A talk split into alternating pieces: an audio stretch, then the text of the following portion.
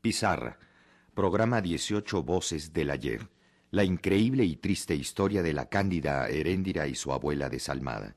5, 4, 3, 2.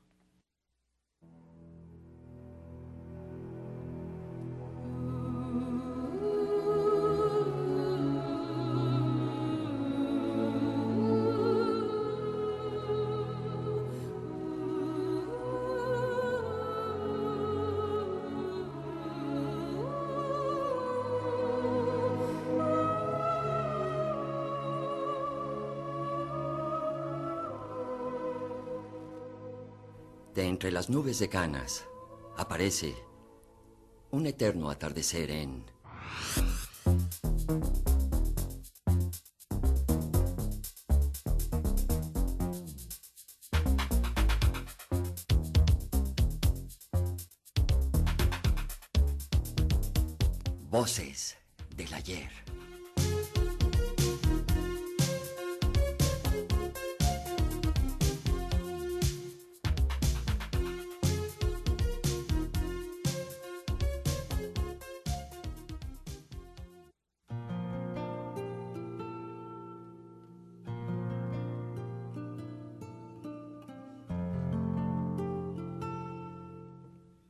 Heréndira estaba bañando a la abuela cuando empezó el viento de su desgracia. La enorme mansión de argamasa lunar, extraviada en la soledad del desierto, se estremeció hasta los estribos con la primera embestida. La abuela, desnuda y grande, parecía una hermosa ballena blanca en la alberca de mármol.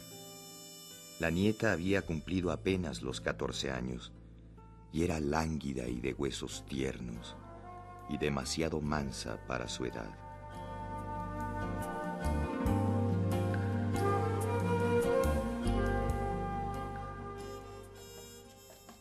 Heréndira.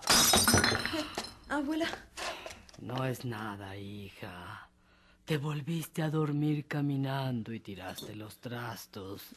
es la costumbre del cuerpo. Ah, déjala así. Esta tarde lavas la alfombra. Aprovecha mañana para lavar también la alfombra de la sala, que no ha visto el sol desde los tiempos del ruido. Sí, abuela. Plancha toda la ropa antes de acostarte para que duermas con la conciencia tranquila. Sí, abuela. Con el tiempo que te sobre, sacas las flores al patio para que respiren. Sí, abuela. Y le pones su alimento al avestruz. Sí, abuela. Le das de beber a las tumbas. Sí, abuela. Ah, y antes de acostarte, fíjate que todo quede en perfecto orden, pues las cosas sufren mucho cuando no se les pone a dormir en su puesto. Sí, abuela.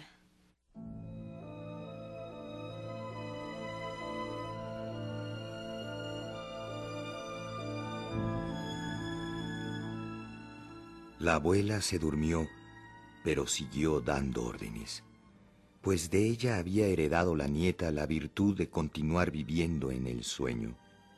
Heréndira, vencida por los oficios bárbaros de la jornada, entró a su cuarto, también lujoso como el de la abuela, atiborrado de las muñecas de trapo y los animales de cuerda de su infancia reciente. Heréndira no tuvo ánimos para desvestirse sino que puso el candelabro en la mesa de noche y se tumbó en la cama. Poco después, el viento de su desgracia se metió en el dormitorio como una manada de perros y volcó el candelabro contra las cortinas.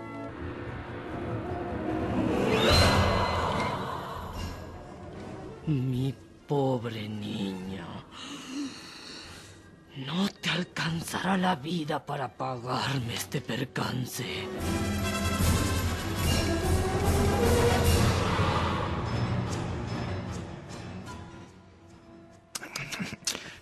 Muchacha está muy biche. Tiene téticas de perra. A ver, niña, a ver, súbete a la balanza. No vale más de 100 pesos. ¡Ah!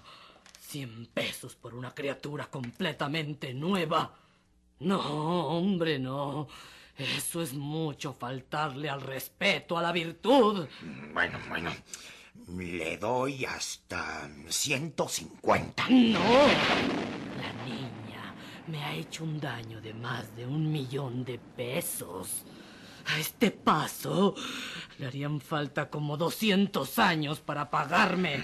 Bueno, por fortuna, lo único bueno que tiene es la edad. Bueno, suba siquiera hasta 300. 250. 220 en efectivo. Y nos da algunas cosas de comer. Está bien, está bien. ¡Heréndira! Sí. Ve con el señor, hija. Aquí te espero. Sí, abuela.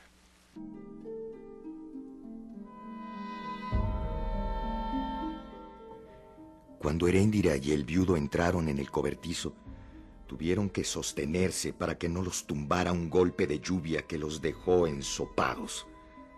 A la primera tentativa del viudo, Heréndira gritó algo inaudible y trató de escapar. El viudo le contestó sin voz, le torció el brazo por la muñeca y la arrastró hacia la hamaca.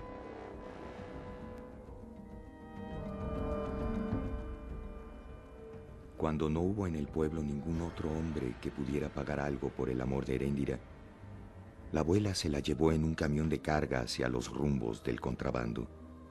Heréndira pagó el viaje y el transporte de los muebles haciendo amores de a 20 pesos con el carguero del camión.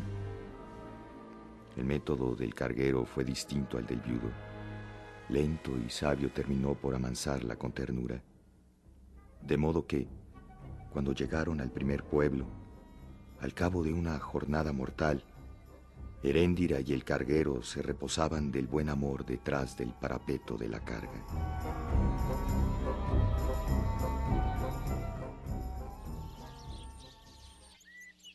¿Te gusta? En ayunas no está mal. Mm, 50 pesos. Eh, hombre, pues lo tendrá de oro. Eso es lo que me cuesta la comida de un mes. Ah, no seas estreñido. El correo aéreo tiene mejor sueldo que un cura. Mm, Yo soy el correo nacional. El correo aéreo es ese que anda en un camioncito. Bueno, de todos modos, el amor es tan importante como la comida. Pero no alimenta. A ver, ¿cuánto tienes? Pues, sabe. Solo esto. Te lo rebajo, pero con una condición. Haces correr la voz por todas partes. Hasta el otro lado del mundo, abuela.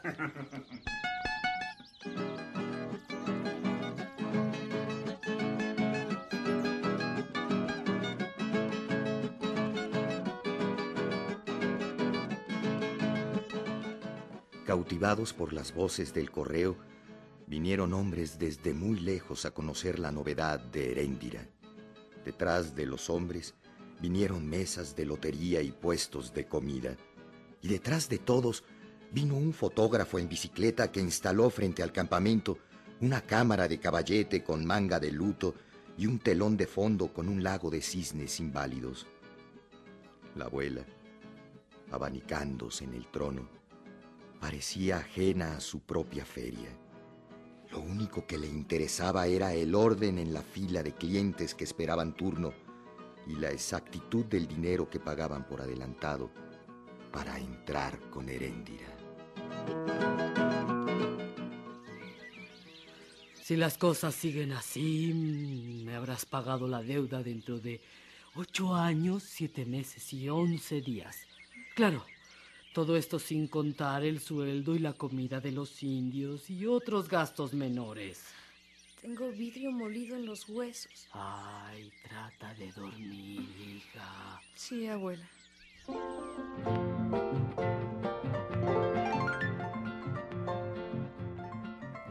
Una camioneta cargada de jaulas apareció espantando chivos entre la polvareda del horizonte, y el alboroto de los pájaros fue un chorro de agua fresca en el sopor dominical de San Miguel del Desierto.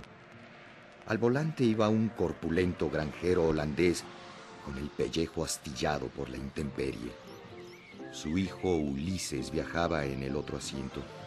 Era un adolescente dorado de ojos marítimos y solitarios y con la identidad de un ángel furtivo. Al holandés le llamó la atención una tienda de campaña frente a la cual esperaban turno todos los soldados de la guarnición local.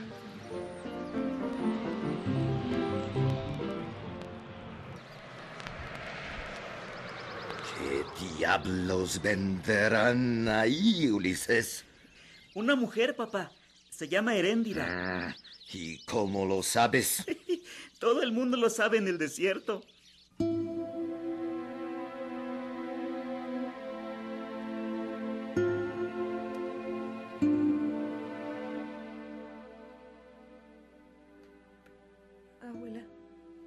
Me estoy muriendo. A ver. No, no tienes fiebre. Ah, ya no faltan más de 10 militares. Lo que pasa es que estás débil. Anda, no llores más. Báñate con agua de salvia para que se te componga la sangre. ¡Vuelvan mañana! Se acabó por hoy. ¿Cómo puede ser eso? Se acabó, muchachos. Hasta mañana a las nueve. Desconsiderados mampolones. ¿Qué se creen? ¿Que esa criatura es de fierro? Ya quisiera yo verlos en su situación. Pervertidos. Apátridas de mierda.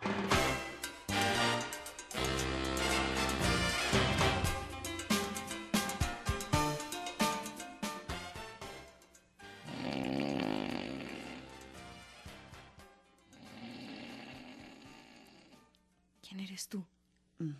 Me llamo Ulises. Traigo la plata. Tenías que formarte en la fila. Esperé toda la noche. Pues ahora tienes que esperarte hasta mañana. Me siento como si me hubieran dado trancazos en los riñones.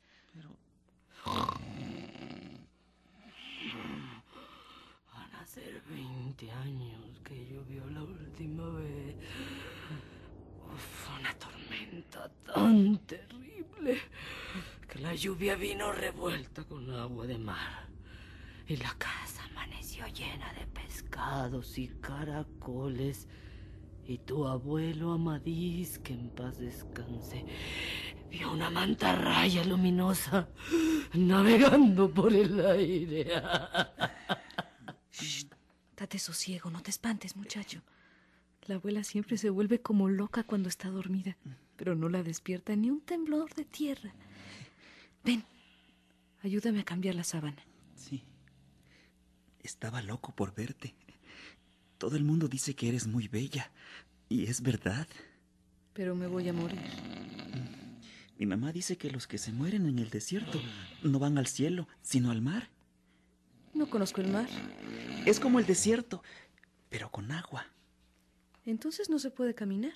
Mi papá conoció a un hombre que sí podía, pero hace mucho tiempo. Si vienes mañana bien temprano, te pones en el primer puesto. No, me voy con mi papá por la madrugada.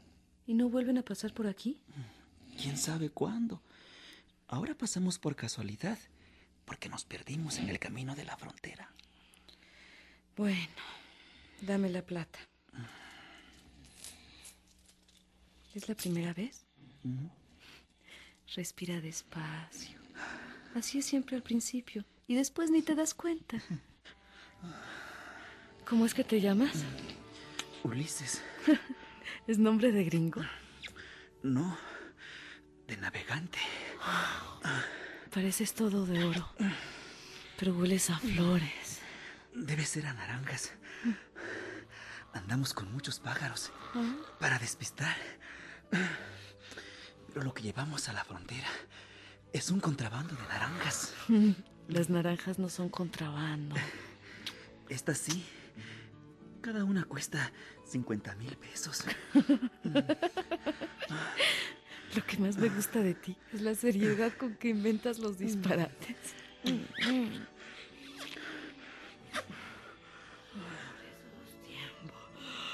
A principios de marzo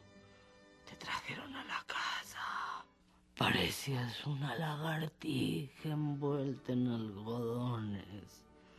Amadís, tu padre, que era joven y guapo, estaba tan contento aquella tarde que mandó a buscar como veinte carretas cargadas de flores y llegó gritando y tirando flores por la calle hasta que todo el pueblo quedó dorado de flores como el mar.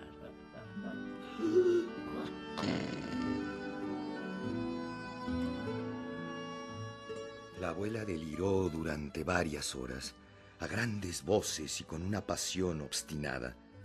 Pero Ulises no la oyó, porque Heréndira lo había querido tanto y con tanta verdad que lo volvió a querer por la mitad de su precio mientras la abuela deliraba y lo siguió queriendo sin dinero hasta el amanecer.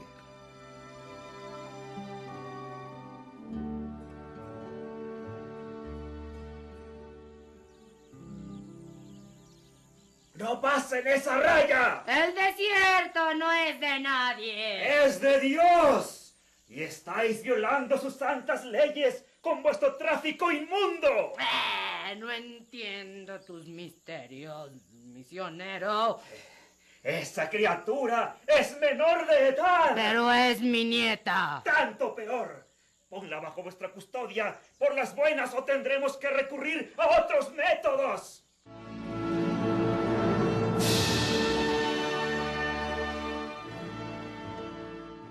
Días después del encuentro con los misioneros, la abuela y Heréndira dormían en un pueblo próximo al convento, cuando seis novicias indias, sin hacer el menor ruido, cubrieron a Heréndira con el toldo del mosquitero, la levantaron sin despertarla y se la llevaron envuelta como un pescado grande y frágil, capturado en una red lunar.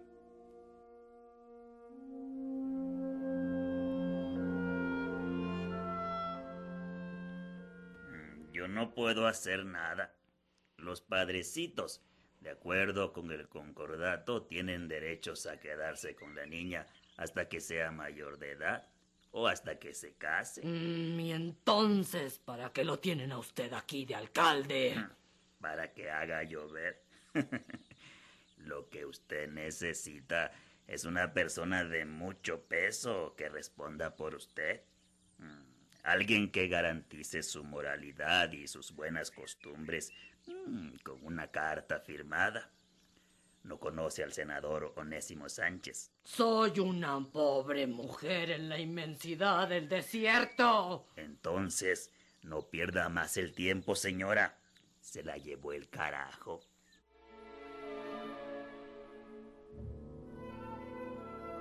Por supuesto que no se la llevó el carajo. La abuela se plantó en una tienda frente al convento y se sentó a pensar como un guerrero solitario en estado de sitio. Heréndira, en cambio, no perdió ni una noche de sueño desde que la llevaron al convento. Le habían cortado el cabello con unas tijeras de podar hasta dejarle la cabeza como un cepillo. Le pusieron un rudo balandrán de lienzo de las reclusas y le entregaron un balde de agua y cal y una escoba para que encalara los peldaños de las escaleras cada vez que alguien las pisaba. Era un oficio de mula, porque había un subir y bajar incesante de misioneros embarrados y novicias de carga. Pero Heréndira lo sintió como un domingo de todos los días, después de la galera mortal de la cama. Además, no era ella la única agotada al anochecer. Las novicias indígenas también trabajaban mucho. Heréndira vivía en su penumbra, descubriendo otras formas de belleza y de horror que nunca había imaginado en el mundo estrecho de la cama. Pero ni las novicias más montaraces ni las más persuasivas habían logrado que dijera una palabra desde que la llevaron al convento, hasta que un día dijo, soy feliz. Soy feliz. Soy feliz.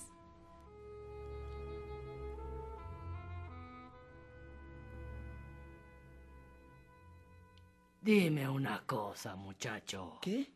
¿Qué vas a hacer tú en esa cumbiamba? Es que los padrecitos me van a hacer la primera comunión. Ah, ¿Cuánto te pagaron? Eh? Cinco pesos.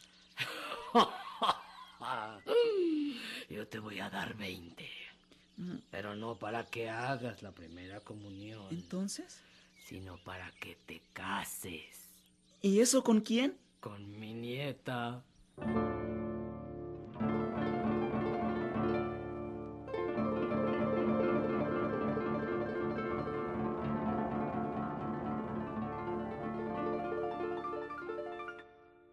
Así Heréndira se casó en el patio del convento, sin saber siquiera cómo se llamaba el esposo que le había comprado su abuela. Al término de la ceremonia y en presencia del prefecto apostólico, del alcalde militar que disparaba contra las nubes, de su esposo reciente y de su abuela impasible, Heréndira se encontró de nuevo bajo el hechizo que la había dominado desde su nacimiento. Cuando le preguntaron cuál era su voluntad libre, verdadera y definitiva, no tuvo ni un suspiro de vacilación. Me quiero ir, pero no me voy con este muchacho, sino con mi abuela.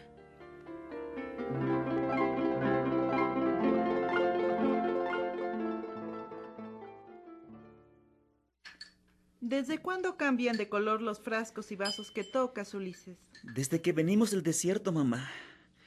Es solo con las cosas de vidrio. Esas cosas solo suceden por amor. ¿Quién es? No es nadie, mamá. Hace mucho tiempo que no comes pan. No me gusta. Mentira.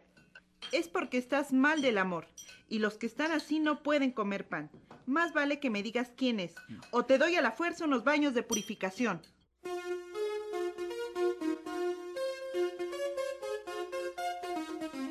Voces del ayer.